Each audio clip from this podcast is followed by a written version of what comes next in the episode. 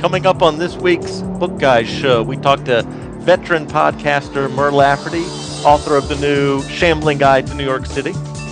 And Professor Al and I talk about some podcasts we have coming up. Really exciting stuff. Stay tuned. Don't touch that dial. This is the Book Guys Show.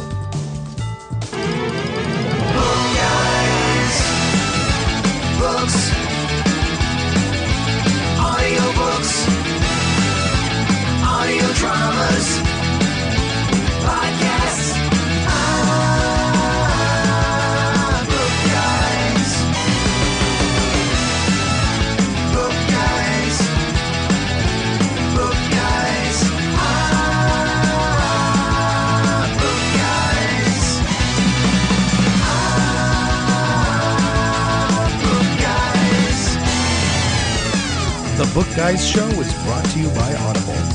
Go to bookguys.ca slash audible and get a free book just for signing up for a free trial.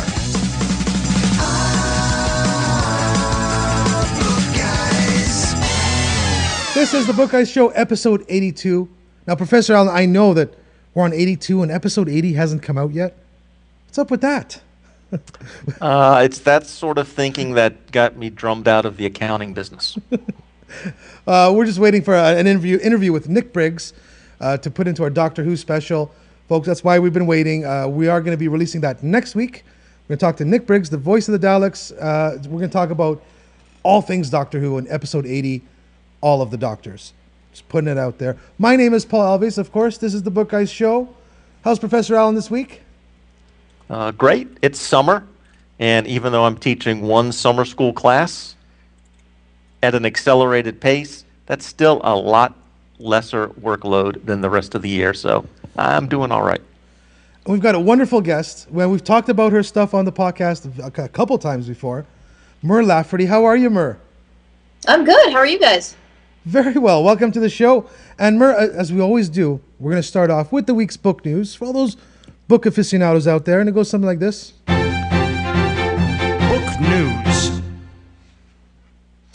China approves Penguin Random House merger. Penguin Group and Random House confirm that China's antitrust authority has cleared the planned merger of Penguin Group and Random House without conditions.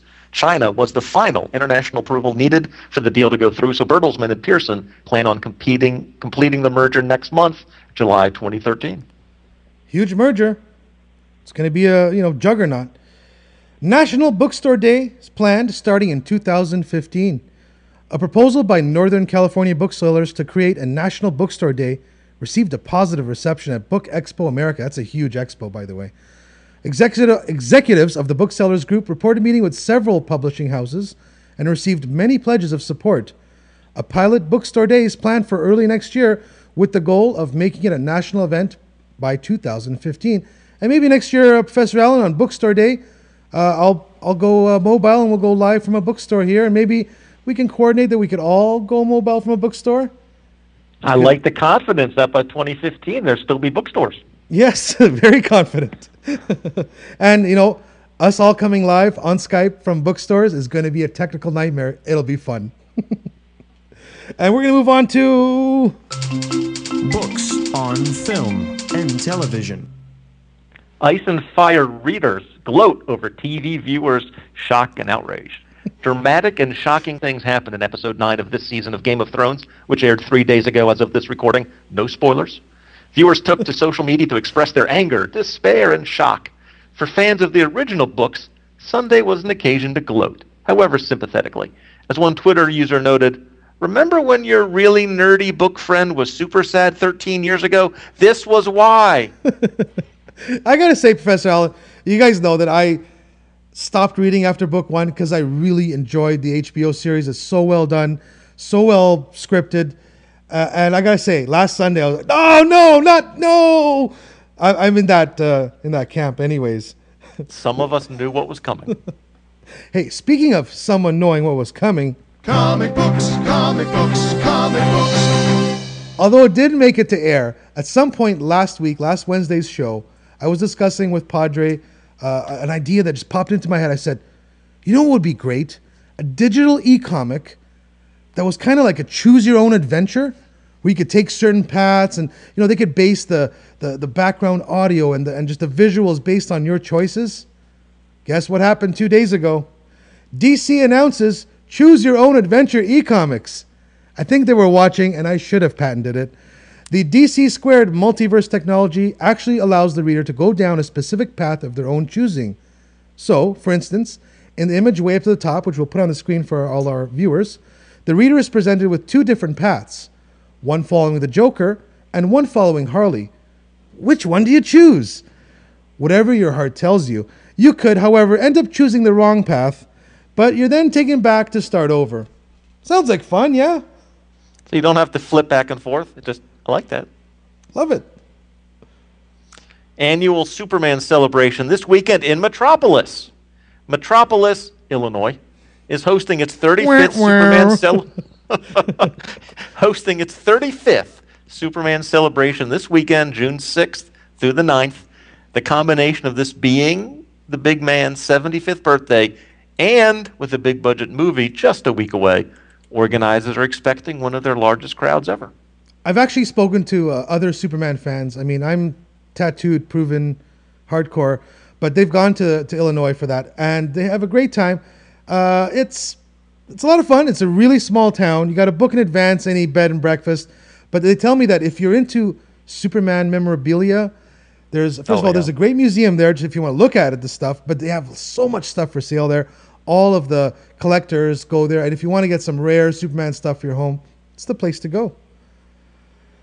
Moving on, The Walking Dead comic plans to release Spanish language version.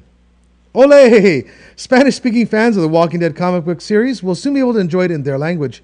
The editors of the series announced late, last week that they will print collected graphic novels this September in Spanish. We're excited to bring The Walking Dead to the Spanish speaking market in the United States, said Skybound's Director of Business Development, Sean Kirkham. Our hope is that The Walking Dead in Spanish will help develop a new fan base in this emerging market for comic books. Not bad. I, you know what? I'm surprised that a lot of the uh, e-comics aren't already automatically translated. That they're- don't have a, a way that the text could be swapped in and out. Eh, Just putting it out there. Yeah, it makes sense. I mean, your cable TV can do it with one button. That's right. You know, you can switch the languages over. I'm going to take some time out. That's the news, folks. If I had a pencil, I'd throw it behind me. That's uh, Slow Book News Week. Just saying. Talk about our sponsor, Audible.com. Mur, uh, do you uh, listen on Audible.com at all? I do. I'm a subscriber. Yes. I'm glad. Last week I put Sir Jimmy on the spot and he, he wasn't. uh, what do you listen on, by the way? Um, what do I listen on? Yeah, Any which device? Uh, I have an iPhone. Brilliant. That's what I listen on my iPhone for years and years. Uh, Audible is just a great way to get an extra book a week, uh, whether it's in your car, on your iPhone, while you're doing the dishes. I keep saying the same things. Doing the laundry. You know, laundry's boring, but not if you're in an office full of zombies and they're fighting over who has, you know, put the brain in the coffee pot. Just, putting it out there. It makes all your household chores a lot of fun. All you got to do is go to audibletrial.com slash bookguys and you can get a free trial, a free book. And even if you quit after, you know, before the first month's over, you can keep the book. But I guarantee you, I've been a listener for years and years and years. You'll love it. And you can probably find some immersed stuff on there, I'm guessing. Yeah. We're going to take a quick break. Uh, before we take a quick break, you know what? Let's talk about what we're reading. Professor Allen, what's on your plate this week? As I talked about, you know, last week, I am in the middle of an embarrassingly large number of books, but that didn't stop me from picking up a new one. This one's not exactly a narrative uh, book, so I think I think I'm okay. But this was the the big uh, the big book in the family this week was the Christine Ha recipes for my home kitchen Nice. cookbook. She won the U.S. Master Chef competition uh, last year and is a blind chef. Now, So, now our, there you our, go. our viewers and listeners know that I, I love cooking. Sir Jimmy loves cooking. But be honest with us, Professor Allen. Is that you cooking out of the book there, or is it your wife? It's mostly me Okay. and the missus and the daughter. So Nice. we are we we are sharing the load in this modern American family. It's the 21st century, Paul. Of course, of course. I just want to see if you were with us. You know, we might do a cooking show one day. Just putting it out there for the folks at home. I mean, the rule is whoever cooks doesn't have to do the dishes. So Yeah. seems to be a pretty fair trade. That is a great trade. I'm actually, this is called paper. It's called a book for those of you, uh, you know, under the age of uh, 20. Uh, I'm reading Fingerless by Ian Donald Arbuckle. I have to read the name, Arbuckle. It's coming out on January 12th, and I'll talk about it in a week or two. Because, you know, I don't get that much sit down and read time, Professor Allen. That's why I love Audible. You know, I can get my two, three books out a week without having to actually Now- find time to sit and, you know, a Now, glass let me ask you this. Let me ask you this, Paul. You own the business.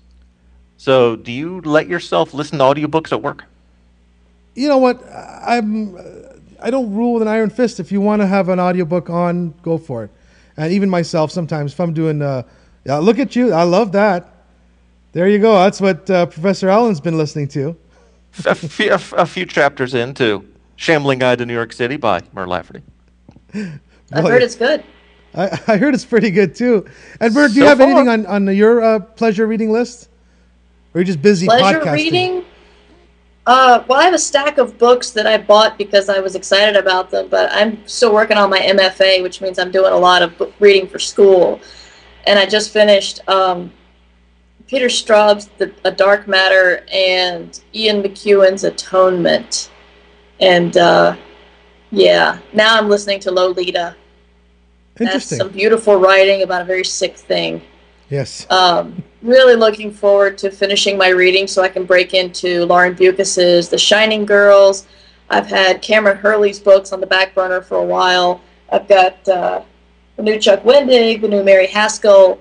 Um, I'm looking down because they're on the floor here. yes So yeah, I, I got a lot of books I can't wait to jump into. And I bought, I did buy some Audible books uh, for fun. Uh, NOS4A2 by uh, Joe Hill and Lives of Tao by Wesley Chu.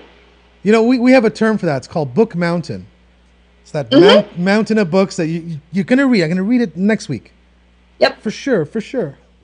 I have to interrupt here as a university professor and say, you're saying your textbook, your required reading is not pleasurable? Is that, is, is, Yes. is that what I'm getting from this? Um, Oh, yeah. How that many sci-fi fans do you know pick up Ian McEwan just for fun? I know I didn't. And with that, we're going to take a quick break. We're going to play, not only are we going to play the theme song from The Takeover, which uh, I believe Mur Lafferty had something to do with, uh, with his permission, YouTube, with Jonathan Coulton's permission.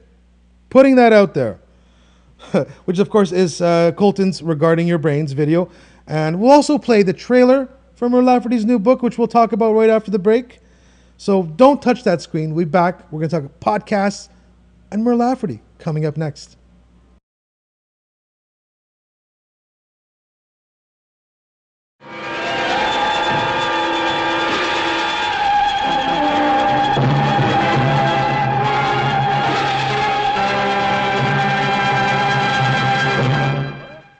Well, it's 8 o'clock and it's still light. What A lot of good the extra daylight does us. Now, we've still got a three-hour drive back. We're not going to be home until after midnight. Well, if it really bugged you, Johnny, you wouldn't do it. You think I want to blow Sunday on a scene like this? You know, I figure we're either going to have to move Mother out here or move... Hey, Tom, it's Bob from the office down the hall. It's good to see you, buddy. How have you been? Things have been okay for me, except that I'm a zombie now. I really wish you'd let us in. I think I speak for all of us when I say I understand why you folks might hesitate to submit to our demand. But here's an FYI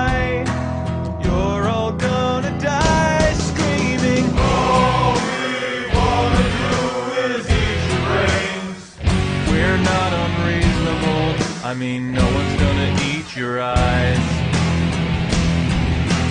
All we wanna do is eat your brains. We're at an impasse here. Maybe we should compromise. If you open up the doors, we'll all come inside and eat your brains.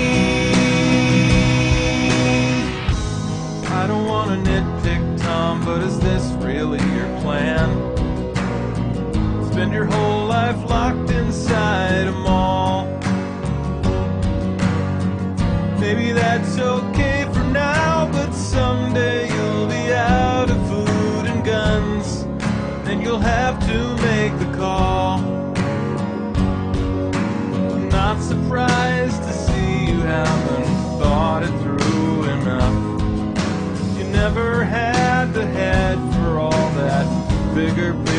Stuff. But Tom, that's what I do, and I plan on eating you slowly. All we wanna do is eat your brains. We're not unreasonable. I mean, no one's gonna eat your eyes.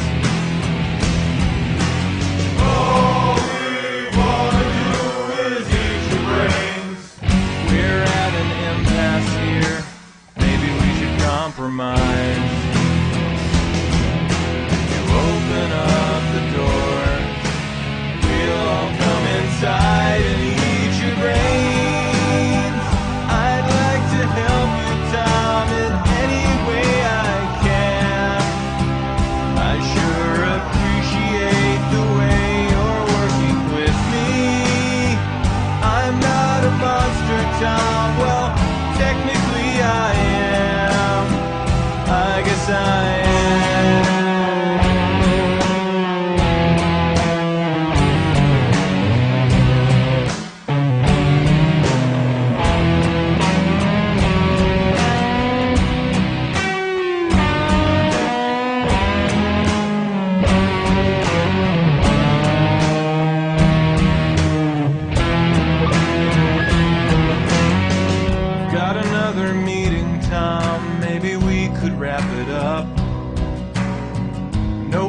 to common ground somehow.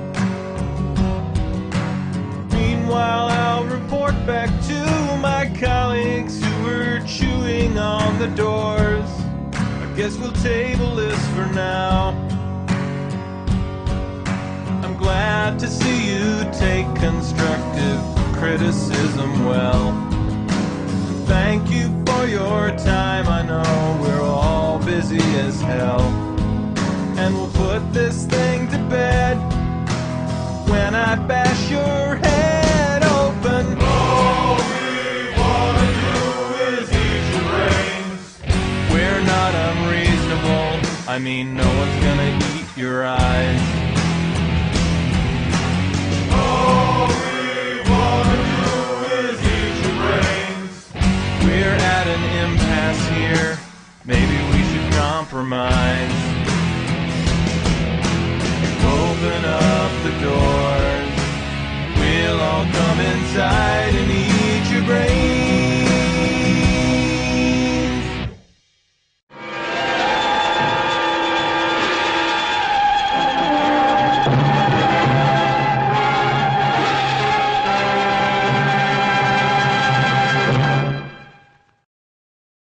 New York City, home to the Yankees, Broadway musicals, mile high pastrami sandwiches, and a few hundred thousand monsters.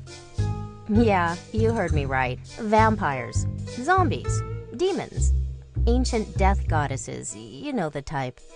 They're everywhere. Don't believe me? Well, I don't blame you. I didn't believe it either until one of them gave me a job. I know, I know. Why in the world would you choose to work for people who would just as soon kill you as to take you out to lunch? You know what? Times are tough. And the pay was good. I mean, sure, you have to deal with the odd hours, the brains in the fridge, and the constant fear of being eaten alive and transformed into a mindless, shambling hell beast. Don't get me wrong, there there are downsides to working for the undead. But hey, it's a living. The Shambling Guide to New York City. Available wherever books are sold.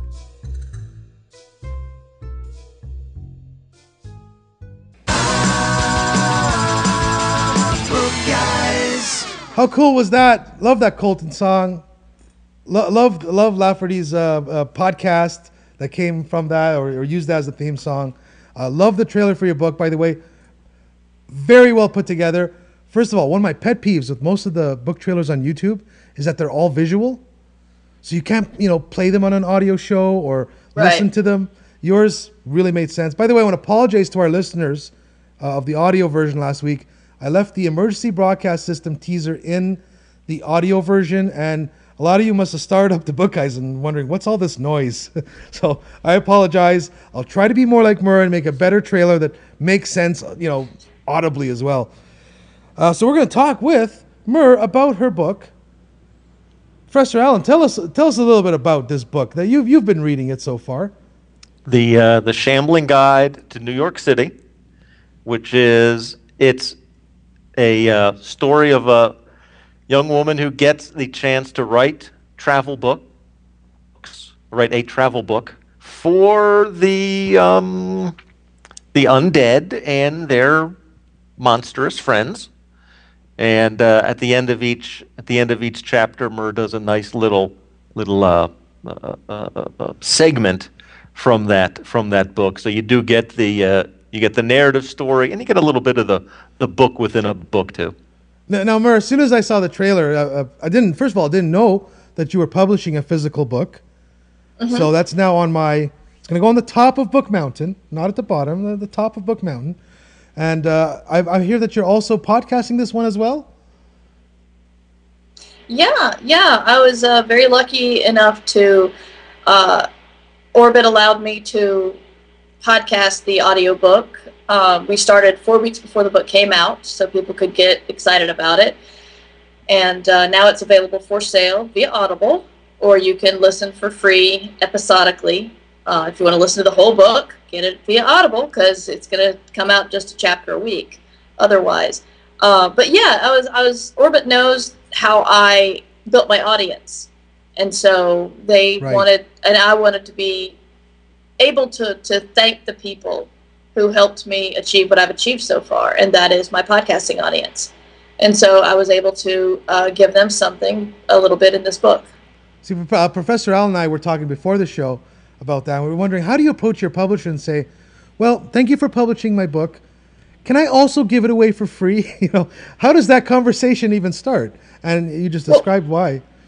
Right. Well, first they, they knew who I was. I mean, we did a lot of talking about you know a, a lot of getting to know you stuff at cons before I signed the contract. And when I asked for uh, when it started the contract negotiation, I just figured you know why not ask for it? If they say no, they say no, and they said yes. So shocking. You know what? A very forward thinking of them. I know a lot of publishers who shall remain nameless that would never even dream of doing that. And that is very forward thinking and intelligent of them to know that this is your hardcore audience. These are the people that have been listening that uh, you know are going to be the first ones in line to buy your book. And Yeah. regardless of whether or not they can listen to it for free, they're probably still going to go on Audible and, and you know put it in their wish list and, and get it. I mean, it's it. it I was gonna say it, it. It seemed like a reasonable compromise. You're putting out a chapter a week, so in essence, before the book came out, you did a preview, you know, a free preview, and then it sounds like you're going to do a chapter a week. So it's going to take a while to get to the end of the free Exactly. version, and it's not going to. And it and it sounds like it's not going to stay up there forever. So it sounds Exactly. like you had a little. An, uh, I mean, it sounds like a pretty reasonable, fair compromise. And Mur, are you are you narrating this one yourself? Yes, they they Brilliant. actually uh, uh, had me go to a professional uh, sound recording booth Nice. and Wow. do the, the audio over four days, which I've never done before. Eighty thousand words in four days. That was a little little difficult, but Yeah, it's quite a grueling schedule. It locked in. Yeah. I mean, how small? They're usually pretty small, right? Like, I'm claustrophobic. yeah, yeah, So it was it was closet size. I didn't mind that. I minded you know being tired and not being able to eat Yeah. lunch and all that. So wow. Audible.com. Remember, folks, you can search by author and by narrator, and no matter which way you search for Mur, Mur Lafferty, you'll find it. that's so right. the, the so the, the version that's showing up in the podcast feed is, is this is the same Audible version, yes, except I have Right. end caps on it Right. and um, right? it's episodic. So they just sent me the to the the wave files via chapter, each chapter wave files. So um, I could put it together myself.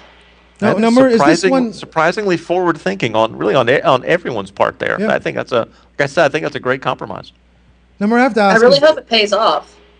is this I've story had, in I've had the? people tell me that um, they found my they found the book via like John Scalzi's Big Idea or Scott Sigler's podcast, and then they came they didn't know they'd be interested in it, but they came and they listened to the podcast and then they bought the book. And so I've got at least two emails like that, which are very good. I, I have to ask: Is this in the same tone as the takeover, or are we? Because I just the story sound a little like they could sync up. Uh, it's not the same technical world, but uh, yeah, it's the same tone. It's it's except in the takeover, everybody knows that zombies and vampires exist, and in Shambling Guide, our human finds out that only a handful of people know that that the monsters exist, and now she's one of them. I gotta tell you, I'd, I'd be putting it on my Audible list right now, uh, buying it with my credit. But I'm doing this podcast thing right now. Save your bandwidth, Paul. Priorities. Priorities is You, right. you mentioned Murray. You, you you mentioned getting to know these you know uh, publishers and, and contacts over conventions over years and years. And I've been a I should be writing uh, uh, listener for uh, many years now, and you've you've had sort of a very steady progress in your career. You know, you've been Yeah. at these you've been at these conventions as a podcaster, self-published author, now an award-nominated, traditionally published novelist. Is there any difference? I don't know how you're treated, how you feel about yourself attending these events as sort of your role has know, evolved over the years. I don't know. I don't know. I, it's you know I got to know a lot of authors via uh, interviewing them, which I did not. I didn't think I'm going to be networking, so I'm going to interview Neil Gaiman and I'm going to interview uh, Connie Willis. I just thought, wow, I want to interview these really cool people, and I didn't realize that would be, you know, networking. And uh, I've told this story before on my show, and I'm sorry if I'm repeating myself, but it was awesome because it was uh, Reno Worldcon, and Lev Grossman had agreed to be interviewed by me and he was so sweet and so humble and he won the campbell that night. And uh, but he said after we we talked and then we did the interview and then we talked a little bit more and then he said uh, so are you you going to well i see you at any of the parties tonight. And i said well you know the hugo parties are invite only and i'm not a nominee so no. And he's like well i don't have a plus one so do you want to be my plus one? I'm like yeah.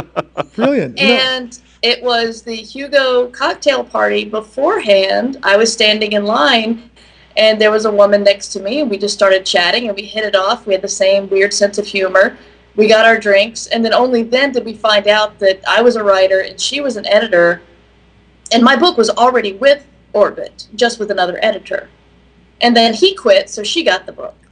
So again, it, it wasn't it, it, wasn't because I saw her in line, but Right. she already knew my personality and, and whether I would be somebody she'd like to work with.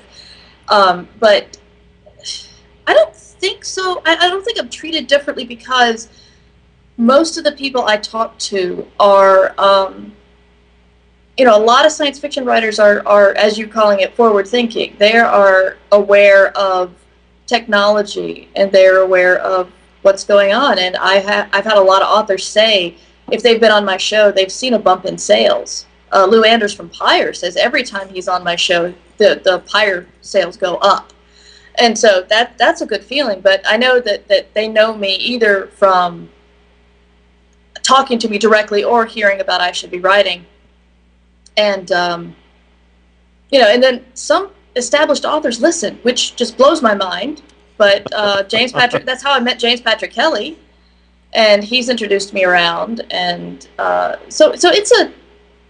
I've just been networking where I could, and I didn't even know it. I'm not saying I'm like some right. uh, uh, what's the There was no evil master Okay. plan, right? It was just exactly exactly it wasn't an evil mastermind plan but i did manage to i go to cons i interview people i get to know people uh, i did viable paradise in 2006 which is a week-long writing uh, workshop for science fiction writers and the people who do that are uh, the instructors were james patrick kelly and cory doctorow and patrick and teresa nielsen hayden from tor and steven gould who wrote jumper and uh, a couple of other authors and no, you know, I was with them for a week, so they know me now.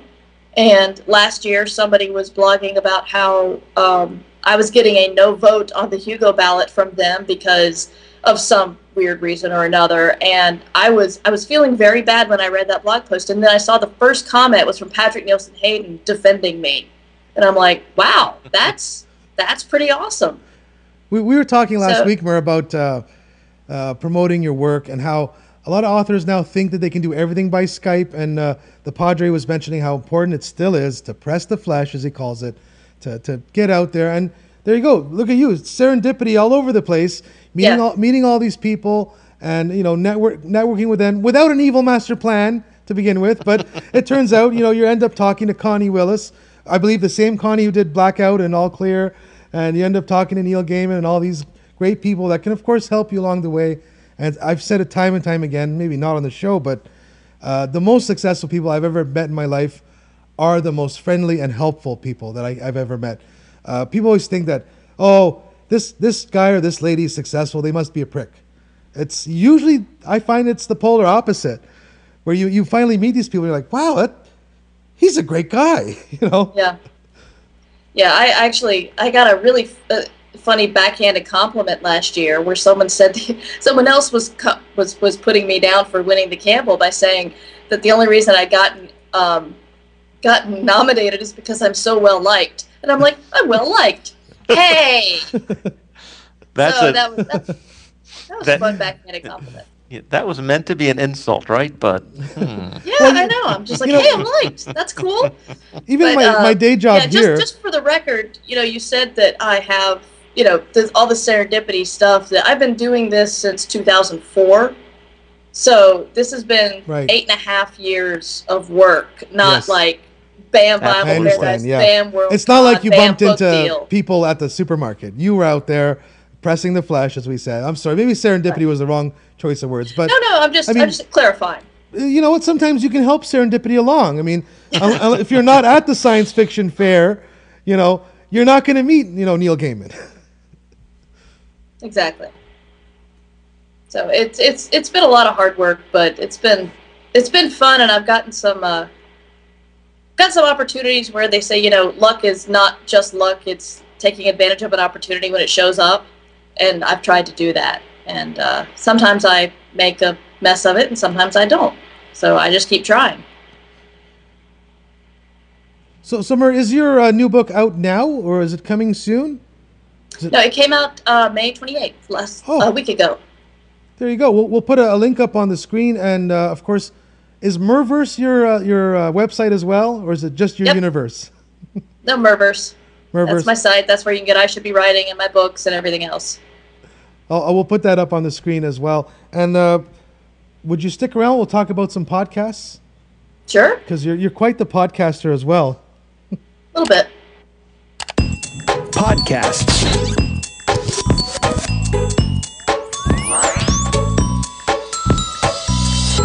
Uh, Professor Allen, hang on. I know you want to talk about uh, the podcast you're doing with your daughter, but hang on, hang on.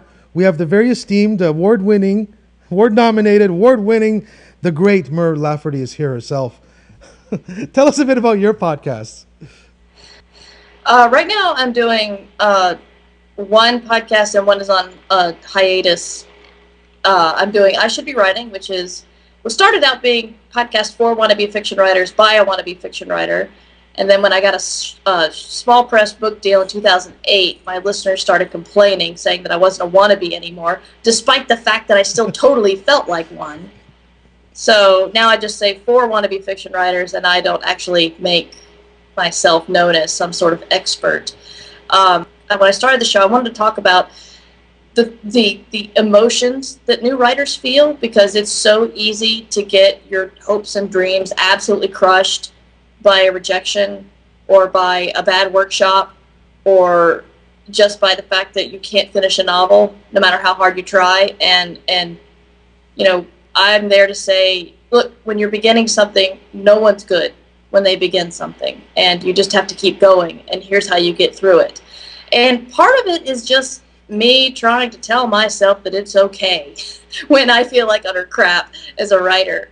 And if that helps anybody else then that's good. And i've had a lot of people tell me that you know they didn't write for 10 15 years until they started listening and now they write regularly and that's the best feeling in the world but um, I also do the Angry Robot Books podcast. That's on hiatus, but we're going to be uh, starting that up again soon.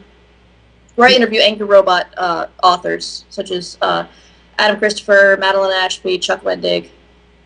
Is that the same Angry Robot affiliated with Brilliance Audio? Yes. Love all those stories. Love them. Yeah, they they put out some really good books. And I think what we were talking about, uh, it's all about perseverance. Keep at it. Uh, there was this young author who had, you know, he got his story rejected four times, and he got, he was so disappointed. He took the only printed copy he had, he threw it in the trash bin. His wife fished it out and submitted it without him knowing. And a couple months later, Stephen King published Carrie. So Yep. keep at it.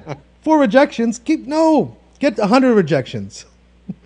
I was going to say, Mur, why do you think I should be writing has continued to really resonate over the years? You've done various other podcasts and, and, and your audio fiction and shows come and go and formats change, but um, why do you think, you know, what is it about I should be writing that's made it last you know, 300 episodes later and still going strong? Um, well, one, I keep getting new listeners, and they keep asking the same questions. um, because everybody has the questions. Yes. And the second thing is, uh, when being a writer, being a creative person, means fighting against entropy all the time. If you let your guard down, and by you I mean me, if you let your guard down, then you will spiral into despair and think that you are utter crap.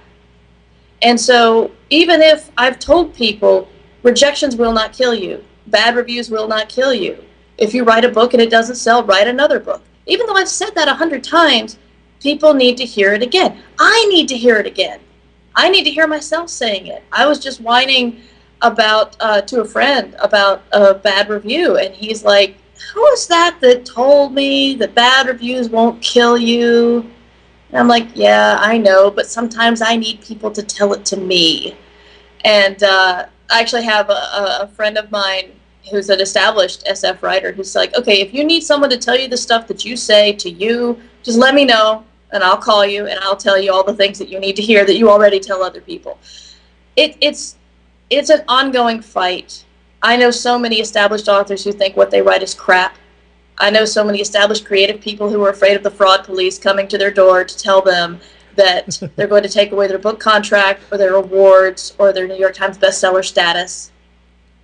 Somebody who's thinking someday all my listeners or readers are going to wake up and discover that I've been fooling them this whole time and they're all going to leave. Right. So it, it's we all feel that almost all the time, and so I just have to take care of that fear, hopefully using different words so I don't repeat myself too much.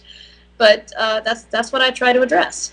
I agree. I, I I think that's one of the strengths of the show is you talked about you know, sort of the emotional component that you bring to it. I think part of it's being vulnerable yourself and, and sharing your own career ups and downs and, and the general traje- the general trajectory has been up, uh, but there have been some downs along the way uh, as well, Sure. and you haven't hesitated in in sharing those.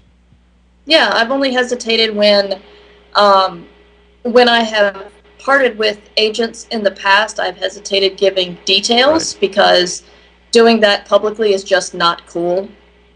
But that's about that, and like obviously contract details are about all I've held back. It's like people people seem surprised if I talk about my depression or uh, my failures or whatever. But it's like I'm trying to tell people that look, what you're feeling, no matter how bad it is, you're not alone.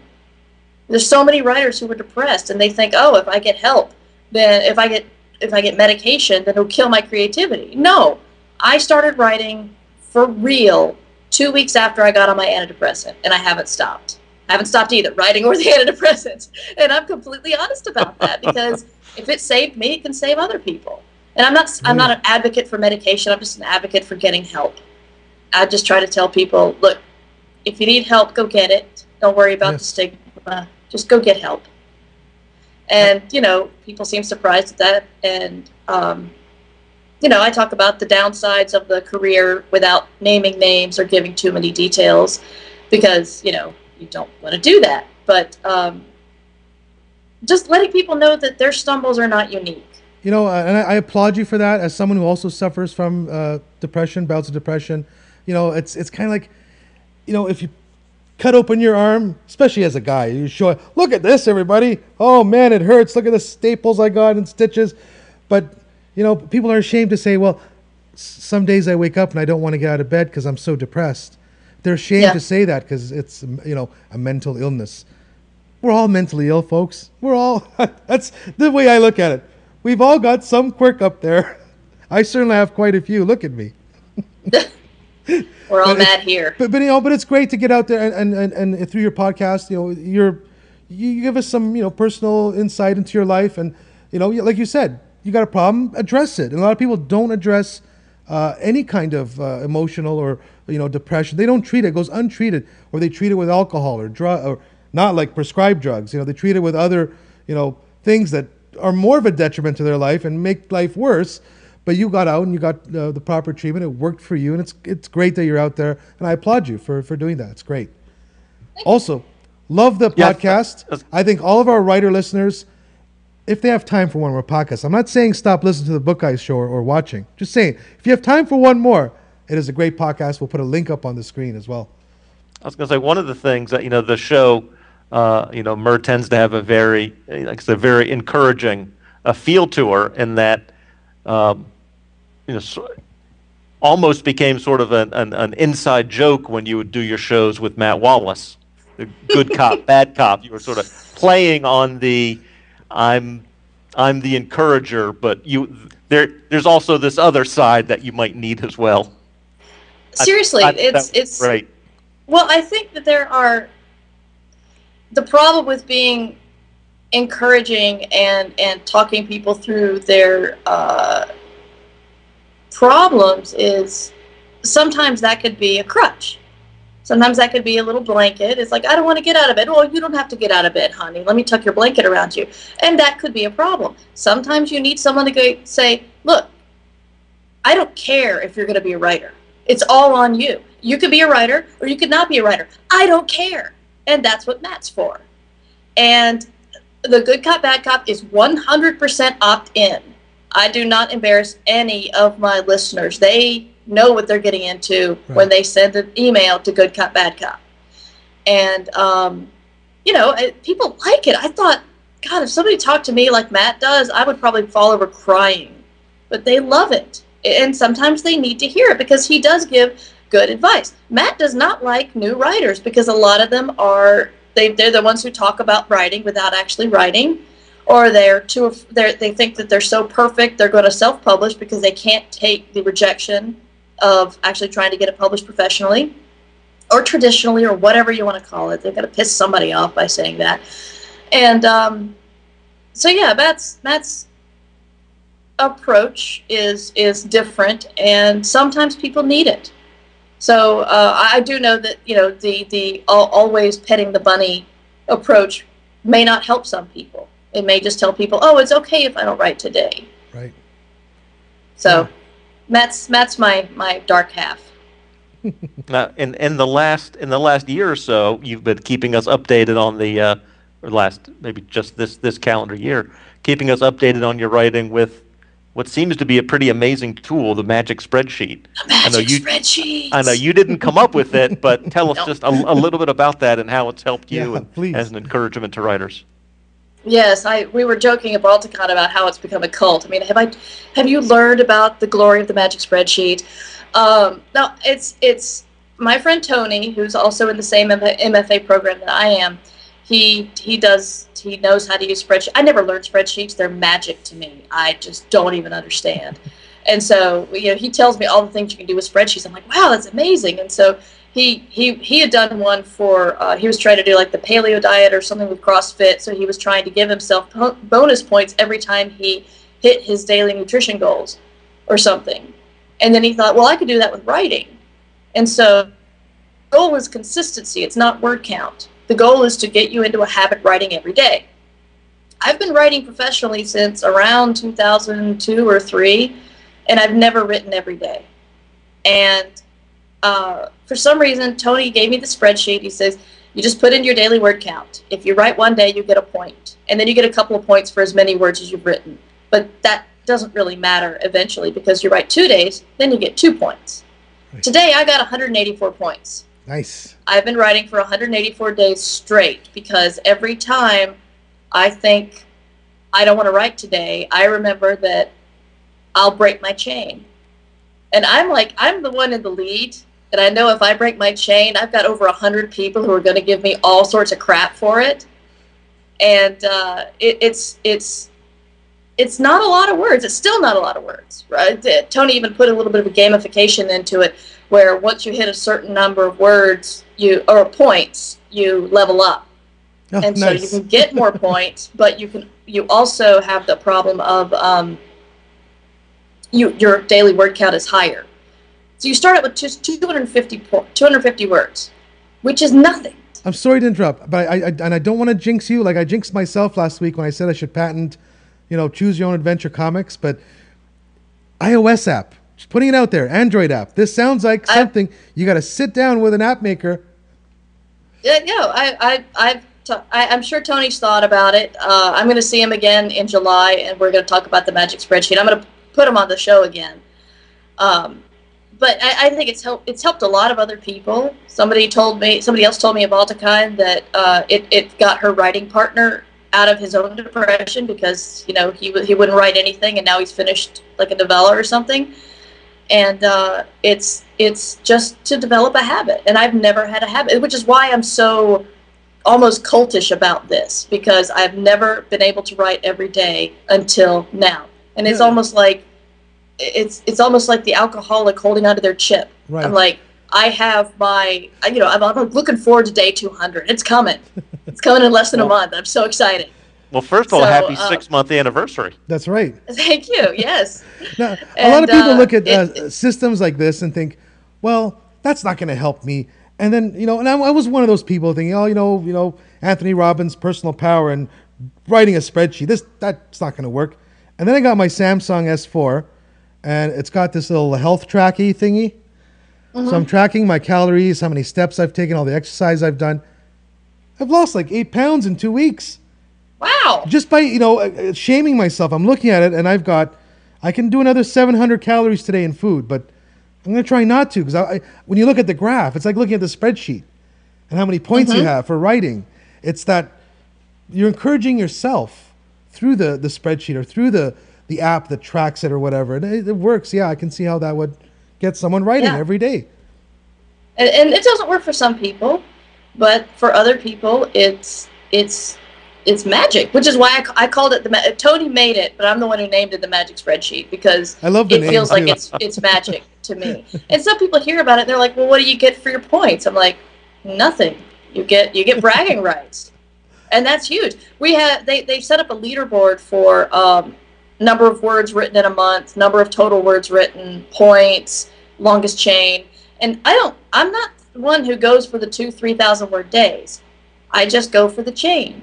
And so i have the longest chain and the most points but i am like 10th or 20th on the most number of words depending on whether you're looking at the month or the year. And um, that's okay. Other people can gain that. So even if you don't have the longest chain there are other things you can gain by getting um, by throwing a lot of words on the paper Now, now, Murray, in the app, when you uh, get achievements and points, of course, you know your your book will be featured when the person starts up the app.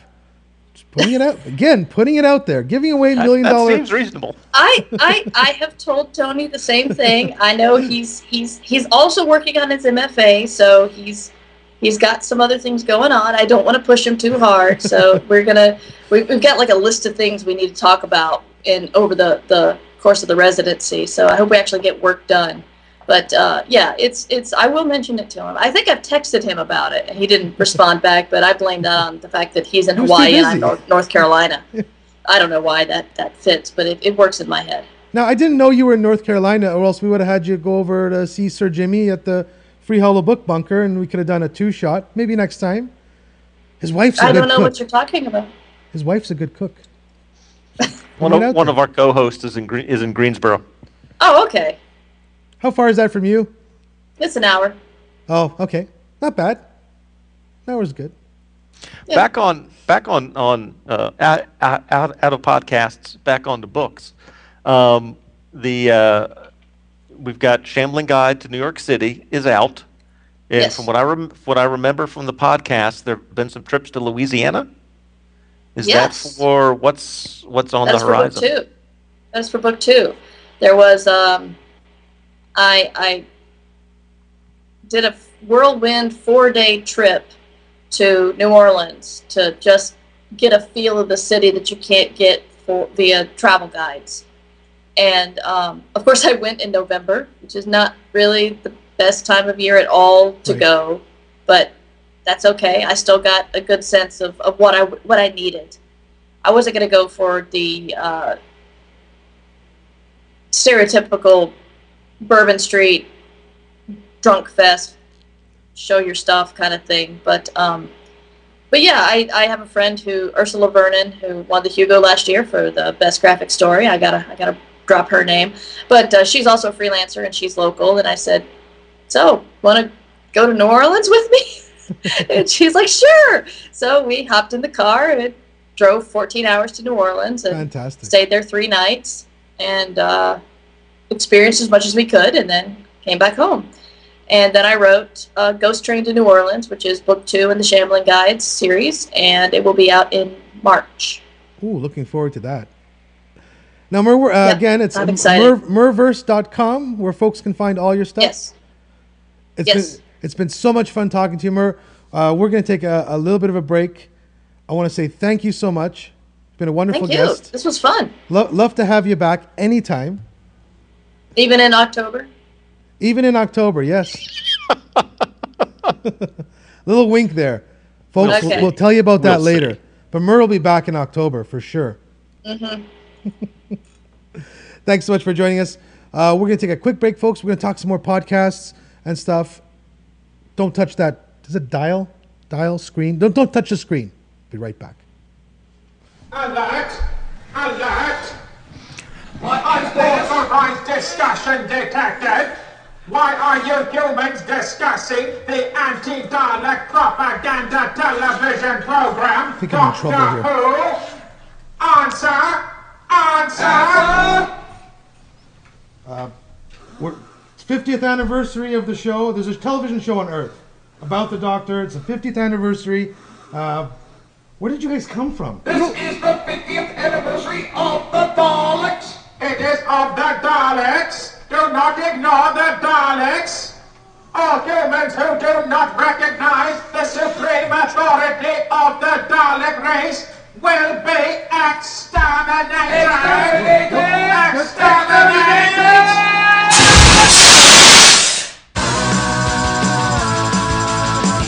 Guys, I, I love our intro music. Thank you, Sir Geoff Smith. Sir Geoff Smith, of course, also part of our Doctor Who special, episode 80, which will be out soon. Very soon, I promise. He even. But Paul, isn't this episode 82? I know, I know. we're Is that a wibbly wobbly timey wimey scenario? Timey wimey, it's all crazy. We, we need a TARDIS for all this.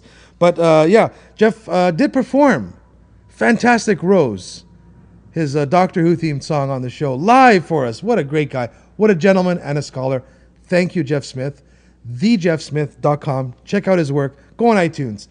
Folks, if you love the show, you love the theme song, go on iTunes right now. Type in Geoff Smith, G E O F F Smith, and buy his song. Buy Gravity. What a great song. Buy the whole album. Uh, anyways, we're back. We are resuming. Podcasts.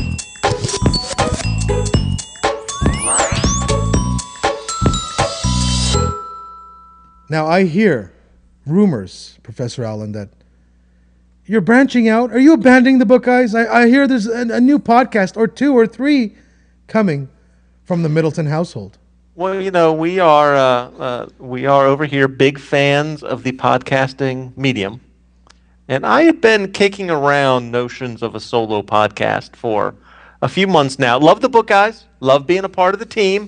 But if you guys can do your emergency broadcast system without me, I can go ahead. We can split up. I just like to think it's it's it's like an X Files episode where Mulder and Scully split up because that always turns out well.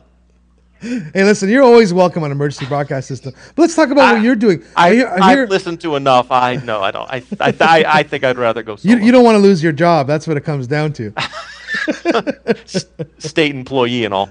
Um, so, but it was about a week ago that my just graduated from college daughter said, "You know, Dad, I'm thinking about starting a podcast." I thought, "Ooh, you know, I kind of was too. I love So it. we've It's, just it's like been- yeah, it's it- it's it- podcast the next generation. Exactly. now there are a couple of uh, there are a couple of father and son comic book podcasts uh, out there. There's a, a a Green Arrow podcast, the uh, uh, Emerald Archer, and uh, Hey Kids Comics to uh, a British father and son team. Um, but what my daughter and I are thinking about doing is sort of maybe doing our own show, sort of separate shows on the same feed, and then maybe doing a, a joint show uh, as well. So as details uh, uh, uh, become more solidified and, and firm, we'll talk about it more here on the Book Guys, and there may be a promo or two for you to play as well. No, I assume you're going to start off like the book guys did, audio only. Audio only, and and and these are comic book specific podcasts, Fantastic. of course. Of course. And of course, as you mentioned, emergency broadcast system, our third reboot. We're finally going to get it right. I think we're going to do it on Google Hangouts. Uh, it's going to be kind of like a morning zoo, only it happens in the evening, and we don't really have any corporate, you know, uh, media conglomerate behind us. So we're kind of free to say what we want. And there's I'm a two- scared already. two drink minimum. I'm going to say, folks, it, if you like the intelligent conversation you have here, don't watch emergency broadcast system.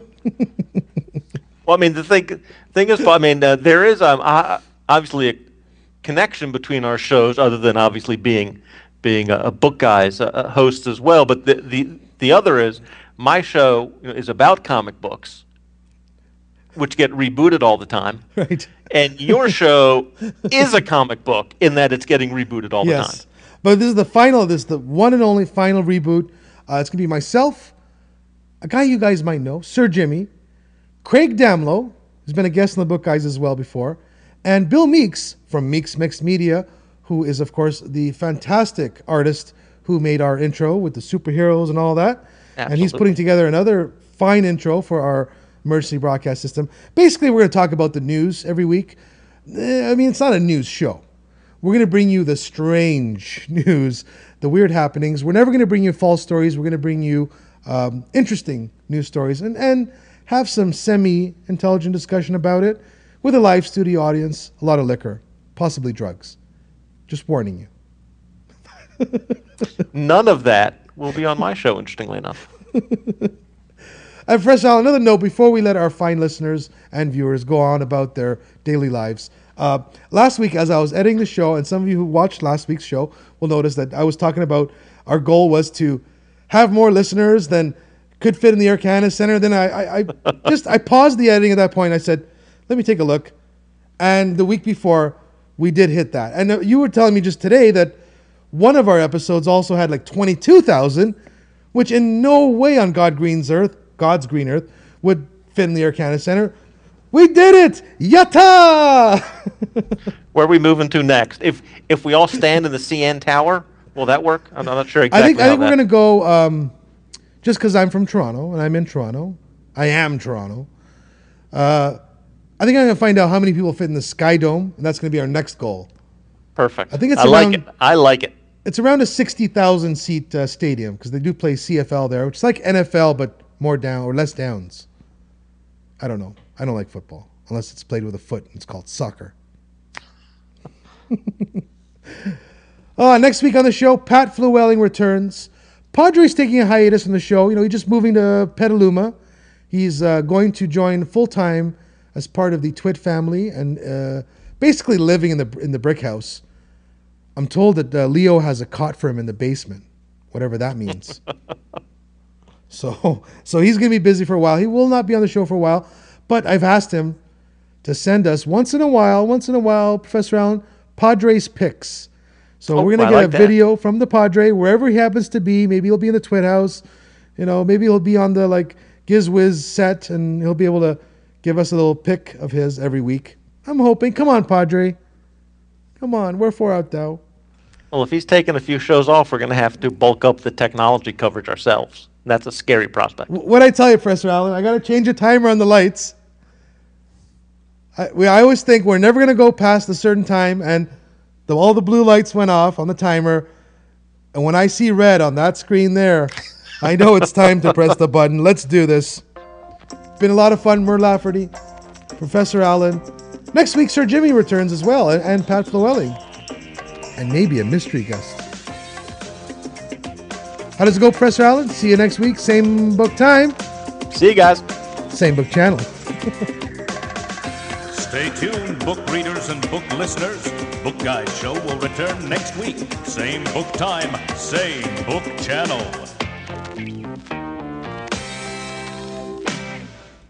Look at all the tablets. Look, You crazy. this one plays jingles. This one is my ah.